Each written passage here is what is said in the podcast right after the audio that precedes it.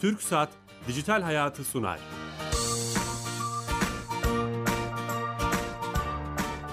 Herkese merhaba, ben Bilal Eren. Teknoloji, internet ve sosyal medyanın daha geniş anlamda dijitalleşmenin hayatımızı etkilerini konuştuğumuz Dijital Hayat programımıza hoş geldiniz. Her cuma TRT Radyo 1 mikrofonlarında bir konuyu bir uzmanla konuşmaya devam ediyoruz.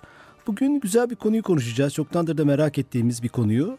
Ee, sanal mekanlar ve fiziki mekanlar, sanal mekanların yeni mimarları, yeni toplumsallaşma mekanları olarak düşündüğümüz sanal mekanları e, konuşmak istiyoruz. Çok değerli bir konuğumuz var. Türkiye'de bu mimarlık konusunda çok emek veren, çok değerler üreten, çok değerli bir hocamız var. Şehir Üniversitesi Mimarlık ve Tasarım Fakültesi Dekanımız Profesör Doktor Uğur Tanyeli hocamızla beraberiz. Uğur hocam hoş geldiniz. Hoş bulduk. Şeref verdiniz.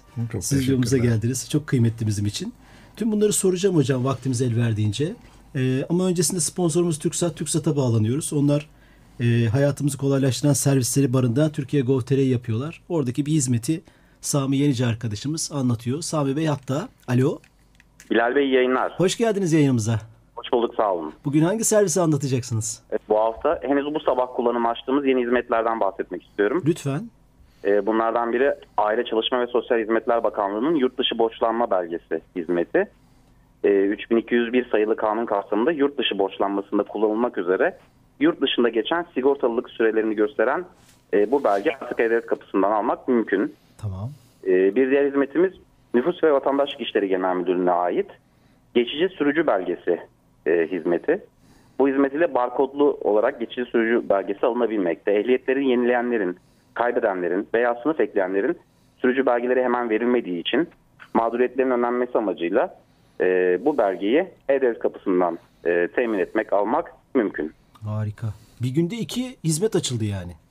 Evet. Eskiden ayda bir, üç ayda bir oluyordu. Artık her gün bir ikişer, ikişer, ikişer hizmet açılmaya başlamış. Çok tebrikler. Ekibe selamlar. Teşekkür ediyorum. Saygılar. Sağ olun. Teşekkürler. Evet Türk Sanat'a bağlandık. Yeni katılan dinleyicilerimiz için tekrar edeceğim. Sanal mekanlar ve fiziki mekanlar ve yeni mimarlık üzerine çok değerli bir sohbet yapmayı planlıyoruz. Profesör Doktor Uğur Tanyeli hocamızla beraberiz. Hocam şöyle bas, başlamak istiyorum. Geçen sene bir rapor okudum. Amerika'da yapılmış. Ee, daha doğrusu 13 ülke, 13, 13 Avrupa Birliği ülkesi ve Amerika. Türkiye yok içlerinde ama belki benzer sonuçlar çıkar. 12 ile 17 yaş 6500 tane gençe soruluyor. Başka sorular da var. Şu sonuç çıkmış. Bu gençler %92'si internet üzerinden sosyalleşiyor. E, dünya görüşlerini, belki siyasi görüşlerini buradan elde ediyorlar. Yeni bir toplumsallaşma e, şeyi görüyoruz. Hep mekan sizi dinlerken, kitaplarınızı Hı-hı. okurken de hep şunu görüyorum. Hani mekan toplumsallaşmanın en büyük aracıdır. E, mekan çok kıymetlidir. E şimdi e, mekanın adı mı değişiyor? Ne dersiniz? Nasıl bir sonucu olacak bu işin?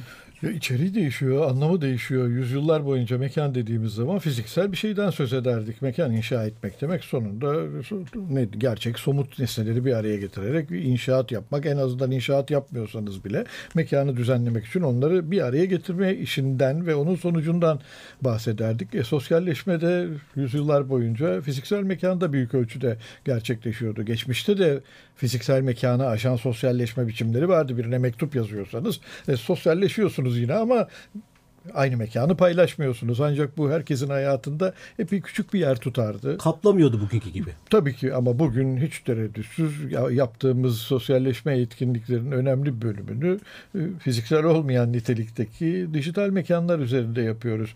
E, mail atıyoruz, e, çeşitli sosyal medya ne diyelim portallerini, araçlarını kullanıyoruz. Ve bu yepyeni bir mekan kavrayışına işaret ediyor. Dolayısıyla yüzyıllar boyunca karşımızdaki insanı görmek suretiyle konuştuğumuz bir dünyadan aslında görmediğimiz, neye benzediğini bilmediğimiz, hatta çoğu durumda aynı dili konuşmadığımız, aynı inancı paylaşmadığımız insanlarla sosyalleşiyoruz. Bu hem sosyalleşmenin biçimini değiştiriyor hem de aslında sosyalleştiğiniz mekanı değiştiriyor. Artık eskisi gibi bir kafede oturup sosyalleşmeyle sınırlı değil ama Osmanlı dünyasında sosyalleşmek istiyorsanız erkekseniz 16. yüzyılın sonundan başlayarak e, bir mahalle kahvesine giderdiniz ve orada sosyalleşirdiniz. Gerçek bir mekandı, sınırları belli, nereye kadar uzandığı belli. E bugün bu sosyalleşmenin içinde çok küçük bir yer tutuyor. Yani büyük ölçüde asıl fiziksel olmayan mekanlarda sosyalleşiyoruz. E bu yepyeni bir e, toplum biçimi üretiyor. Yepyeni toplumsallaşma türleri üretiyor. Yepyeni uzlaşma, uzlaşmama pratikleri üretiyor. Kavgalarımızı da sosyal medyada Oradan. veriyoruz. Ortalık yıkılıyor. Dünyanın her yerinde sosyal medya bir tür e, kavga alanı, diyalog alanı olmaktan çok hatta sosyal medyanın Son yıllarda temel- öyle oldu. Evet. Tabii bütün dünyada itişmek için kullandığınız bir şey. Birisinin söylediğine katılmak için değil tam tersine yanlış biliyorsun sen demek için kullandığımız bir alan. Bu e, sosyalleşme mi? Sosyalleşme ama sosyalleşmenin bunlar e, yeni formları. Yüz yüze olduğumuz zaman e, böyle değildi. Yüz yüze olduğumuz zaman yüz yüze olmanın getirdiği kaçınılmaz nedenlerle bir biçimde uzlaşmak zorunda hissederdik. Karşılıklı olmak bunu getirir. Ama karşılıklılık yoksa bu soyut bir ortamda gerçekleşiyorsa diyaloğunuz e, bu aklınıza geleni söyleyebilme şansına sahipsiniz. Dolayısıyla burada artık eskisi gibi e, hakaret normları geçmez. Geçmişte yüz yüze olduğunuz zaman hakaret saydığınız şeyler bugün hiç, Olağan e, değil. olağan herkesin e, kolayca sarf ettiği ne diyelim e, saygısızlık sözleri gayet olağan bir durumdur. Bu sosyalleşmenin artık alışmamız gereken e, dünyanın pek çok yerinde alışılmış ama bizim pek alışmamadığımız hala biz hala çünkü sosyalleşmenin eski yüz yüze formlarına alışığız. Dolayısıyla da e, sanal mekanı sanal mekanın tanımladığı biçimde kullanıyor muyuz? Kullanmakta hala daha e, problemli bir yerde olduğumuzu söyleyebilirim. Mi- Mimarlık bilimi ve disiplini buradan nasıl etkilenecek? O yani sayısız alanda etkileniyor ama şöyle şeyleri söyleyeyim belki bu daha iyi anlaşılacaktır. E, Uzmanlık alanıyla ilgili olmayanları şöyle proje yapma tekniklerimiz var artık. Tek bir mekana proje yaparken bağlı değiliz. Geçmişte bir yapı projesi yapıyorsanız ofisinize giderdiniz. Önünüze çizim masanızı alırdınız. Çizim araçlarınızı alırdınız. O mekana bağımlı olarak çizim yapardınız. Çiziminiz dolayısıyla o büro mekanınızın tanımladığı ortamda gerçekleşirdi. Bugün bunu yapmak zorunda değiliz. Dünyada böyle deneme niteliğinde olan örnekler var. Üç büro kendi aralarında diyelim ki paslaşarak internet ortamında birbirlerine proje göndermek suretiyle ortak proje üretiyorlar. Aslında tek bir yapıyı yapıyorlar ama üç ayrı büro birisi Chicago'da birisi New York'ta biri atıyorum San Francisco'da böyle denemeler var. Bu artık olağan bir durum. Ee, bırakalım onu. Bugün e, Türkiye'de de pek çok ülkede de uygulanan başka bir pratik var mimarlık tasarım alanında, projelendirme alanında. Siz burada bir proje yapıyorsunuz ama buna şık bir perspektif çizdirmek istiyorsunuz. Sanki gerçekte o bina yapılmış gibi bir temiz perspektifiniz olsun istiyorsunuz. E, Hindistan'da bunu yapan bürolar var. Akşamleyin gönderiyorsunuz. Sabahleyin onlar size perspektifi internet ortamında gönderiyorlar. Ortada kağıt yok. Hiçbir şey yok. Sadece sanal ortamda gerçekleşen bir işbirliği bu. Bu artık öyle bir deneme falan değil. Bu gayet olağan, dünyanın her yerinde uygulanan, e, hizmeti ucuzlatmak için kullanılan, çünkü emeğin Amerika'daki fiyatıyla Hindistan'daki fiyatı Aynı aynı, değil. değil. Çin'deki fiyatı aynı değil. E, bu gayet yaygın bir durum. Bu sizin içinizdeki değişimler. Peki bize bakan yönüyle değişimler neler? Acaba? En basit örneğini şöyle vereyim. Artık bir sinemaya giderseniz, bir tarihi film görüyorsanız, e, bir e, ne diyelim bir e, şey filmi, fantastik film görüyorsanız karşınızdaki bütün mekanlar aslında sanal mekanlardır. O yeşil bir fonun önünde çekiliyor. Sadece insanlar orada gerçek. Gerideki tüm mimari, fiziksel çevre, şehirler, aklınıza ne geliyorsa mekanlar, e, var hatta e, fantastik varlıklar bunların hepsi sanal olarak yapılıyorlar ve filme ekleniyorlar. Ekleniyor. E, dolayısıyla şimdi siz hangi mekanı görüyorsunuz? Aslında dijital mekanı görüyorsunuz orada gördüğünüz.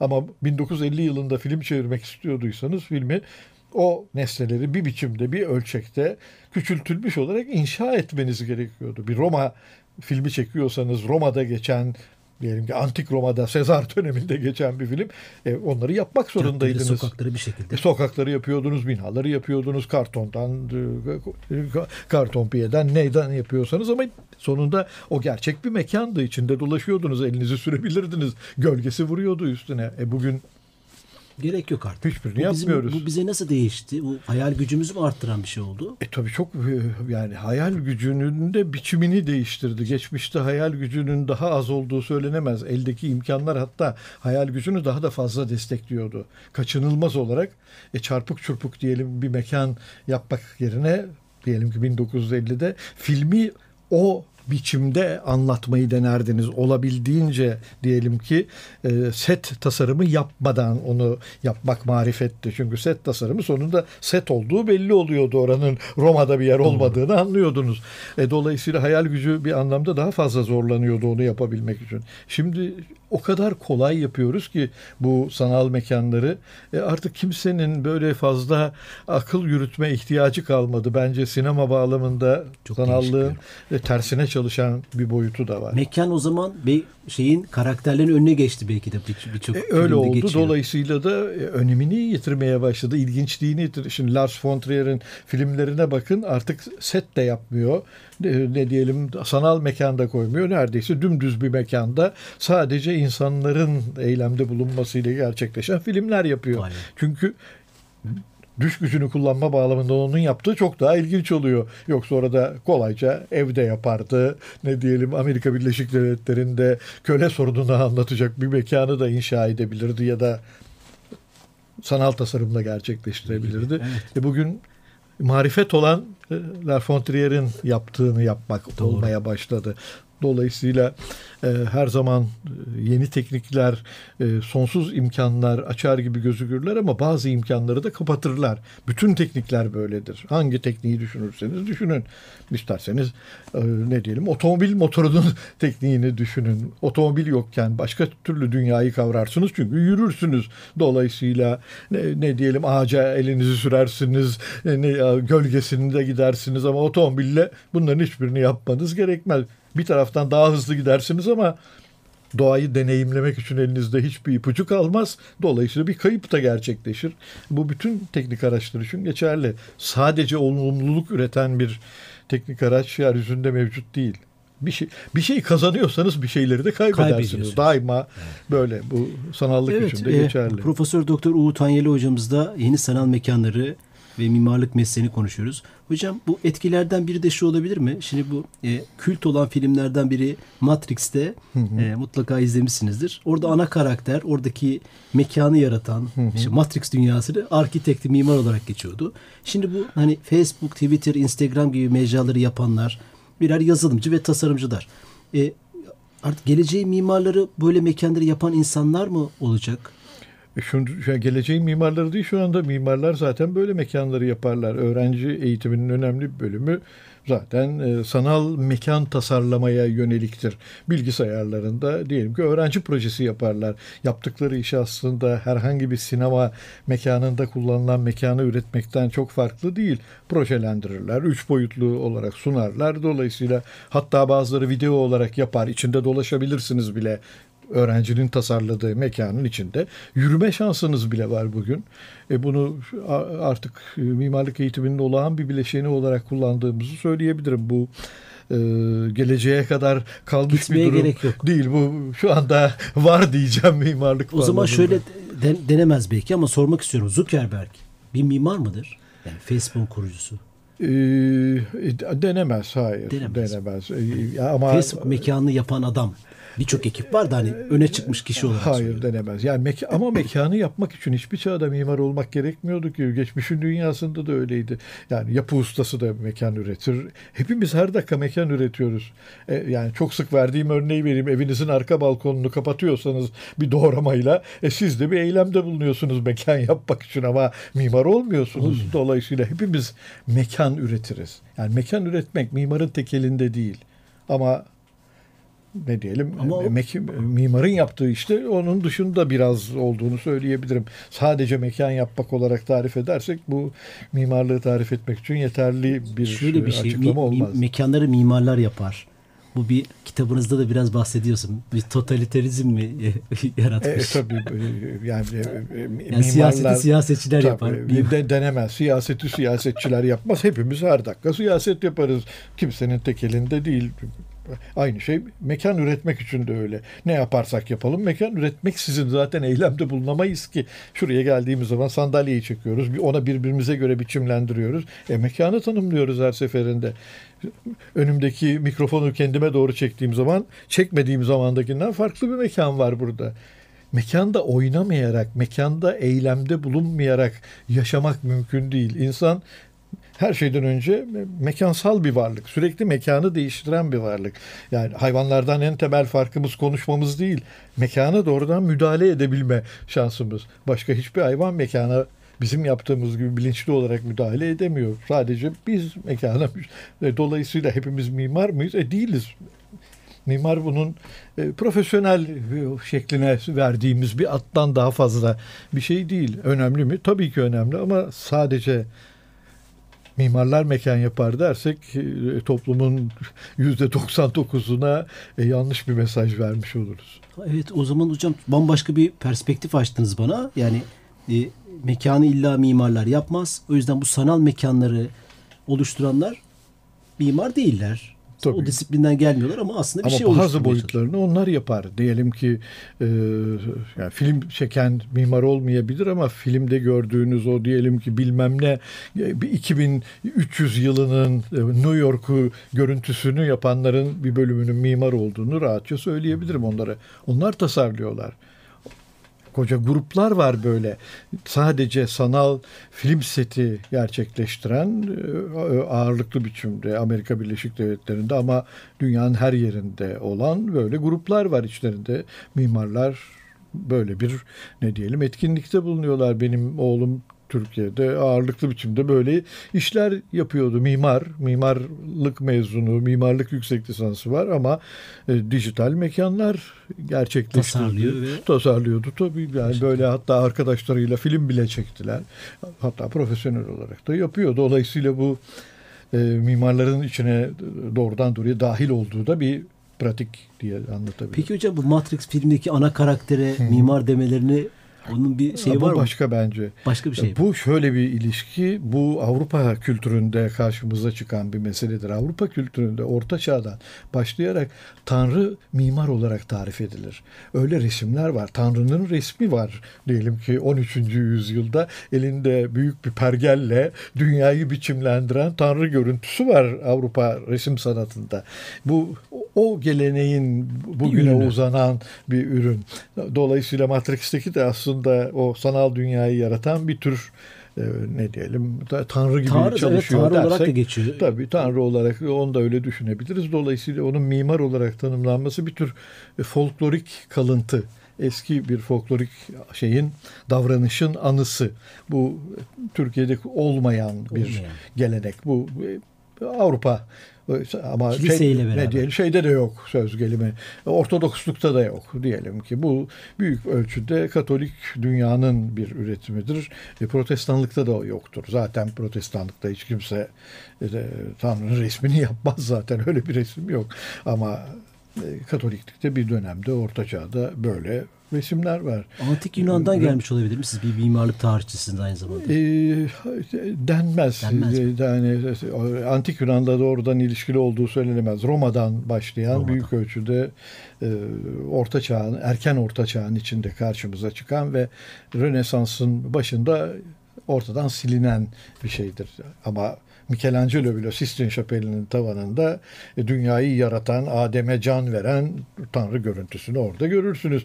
Yaşlı bir adam olarak e, resmedilmiştir. Bu Katoliklikte karşımıza çıkan bir durum. Evet. Bu bunu da hani öğrenmiş olduk böylece.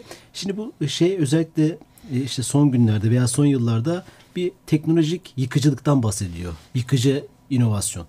Şimdi bu anlattıklarınız ışığında e, mimarlık ve bu yeni teknolojiler e, bir yepyeni bir mimarlık veya mekan şeyi getirecek mi? Bir yıkıcılığı siz de bu kendi disiplininizde hmm. görüyor musunuz? Yıkıcılığı olumlu anlamda görürüm. Bu olumsuz anlamda yıkıcılık değil ama alışa geldiğimiz mimarlık kavramları büyük ölçüde devre dışı kalıyor mu diyorsanız evet, devre yani dışı. Olumsuzluktan şeyim şu aslında bir önceki geleneksel sistemler örneğin işte kripto para çıkıyor. Geleneksel bankacılık, notercilik sistemi Tabii. İşte Uber taksi kavgası, geleneksel taksiler evet. artık Evet. Tarihin çöplüğüne tırnak içinde kızacaklar bana ama Evet, öyle. platformlar Ama dünyası. Tabii tabii. Hiç Ee, tereddütsüz. şey Yani e, acaba sizin disiplinizde de böyle Tabii de denebilir bu. Ya şöyle söyleyelim bir kere artık eskisi gibi tasarlamıyoruz.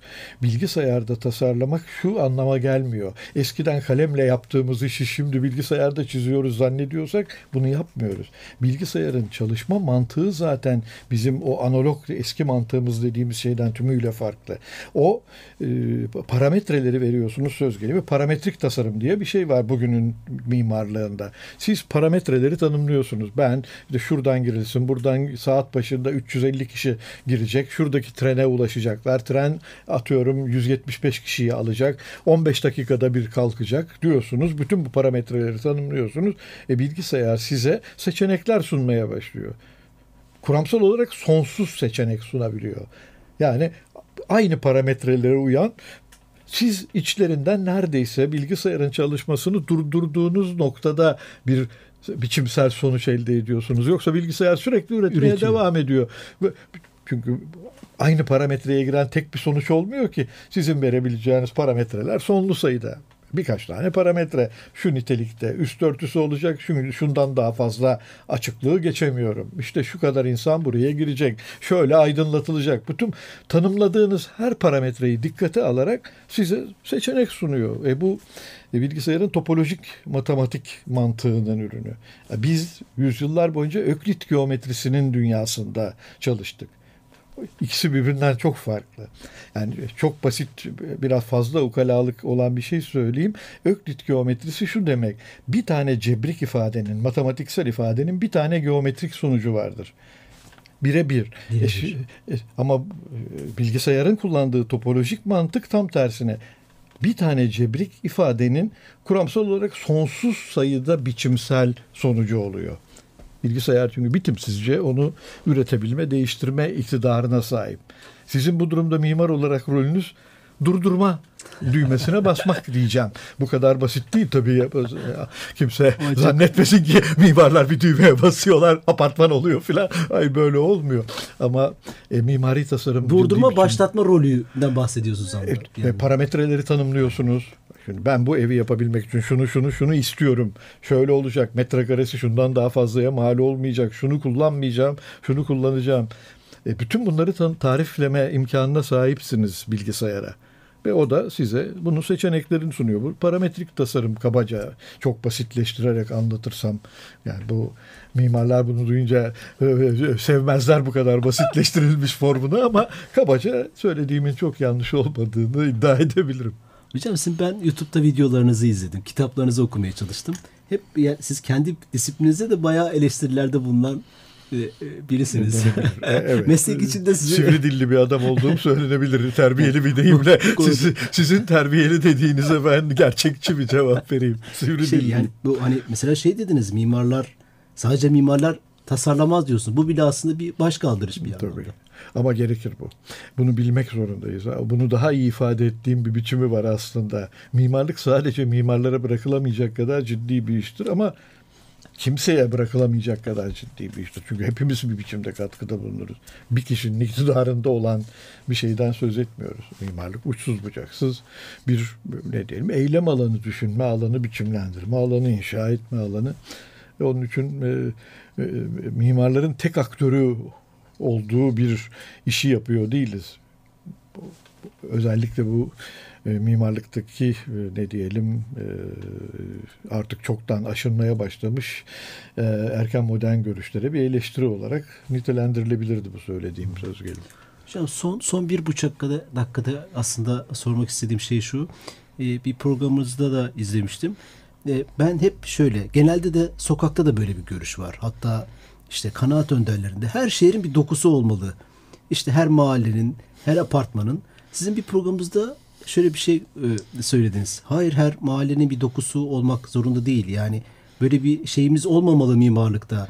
O özellikle o yıkarak yapmak kitabınızda da. Bu burada ne demek istiyorsunuz? Şunu söylemeye çalışıyorum. Hepimiz birbirimizden farklı kişiliklere sahibiz. Farklı zevklerimiz var, farklı isteklerimiz var. Farklı yemekleri seviyoruz. E şimdi bunların hepsinin farklı olduğu bir çoğulcu dünyada mimarlıkta tek bir tane kimlik olsun ve hepimiz onun içine girelim biçiminde bir beklenti gerçekçi bir beklenti değil. Artık üretilemez. Böyle bir şehir yapmanın imkanı yok. Bir gün gelecek dünyadaki herhangi bir şehir böyle olacak diye bekliyorsak olamaz. Bütün şehirler o yüzden İstanbul'a benziyor. New York'a benziyor. Tokyo'ya benziyor. Ama çeşitliliği benziyor. Sayısız birbirinden farklı yapılar, binalar, mekanlar bir arada bulunuyorlar. O bir kaos yaratmaz mı hocam? Bir E, modern kaos. dünya modern dünya örgütlenmiş bir kaostur zaten. Yani kaostan rahatsızlık duymak yerine tam tersine kaosun e, içinde küçük düzen adaları yaratmak suretiyle ancak huzur bulabiliriz. Bütün kaosu düzene koyalım. Hay böyle bir imkanımız yok. Küçük kendi e, iktidarımız sınırları içindeki düzen adaları inşa edebiliriz. Evimizin salonunu düzenleyebiliriz. Ama bütün şehri kendi keyfimiz doğrultusunda belirli bir kimlikle inşa edemeyiz. E Çünkü uzlaşamayız Çok o kimlikte. Benim istediğim kimliğe başka birisi hayır diyecektir. Uzlaşma şansı olabilir mi böyle bir şeyde? Yani şu an iktidarı muhalefeti bütün siyaset bunu söylüyor. Her şehrin bir kültürü olması. Siz tam tersini E, söylüyorsunuz. olamaz. Bu, bu Yıkıcı bir şey inşallah bir gün Türkiye'deki herkes bunu anlayacak ki böyle bir şans şey. Hocam yok. bununla ilgili bir program yapalım. Süremiz bitti ama çok kıymetli. Hocam şeref verdiniz. Ah, çok bu görüşün daha detayını yaka, yıkarak yapmak kitabımızda bulabilirsiniz hocamızın. Lütfen şu an satışta bütün kitapçılarda var. Tekrar şeref verdiniz. Sağ olun. Ee, haftaya yeni konu ve konuklarla beraber olacağız. Bu programımızı kaydede pazartesi günü YouTube kanalımızda olacağız. Olacak. İyi hafta sonları. Hoşçakalın.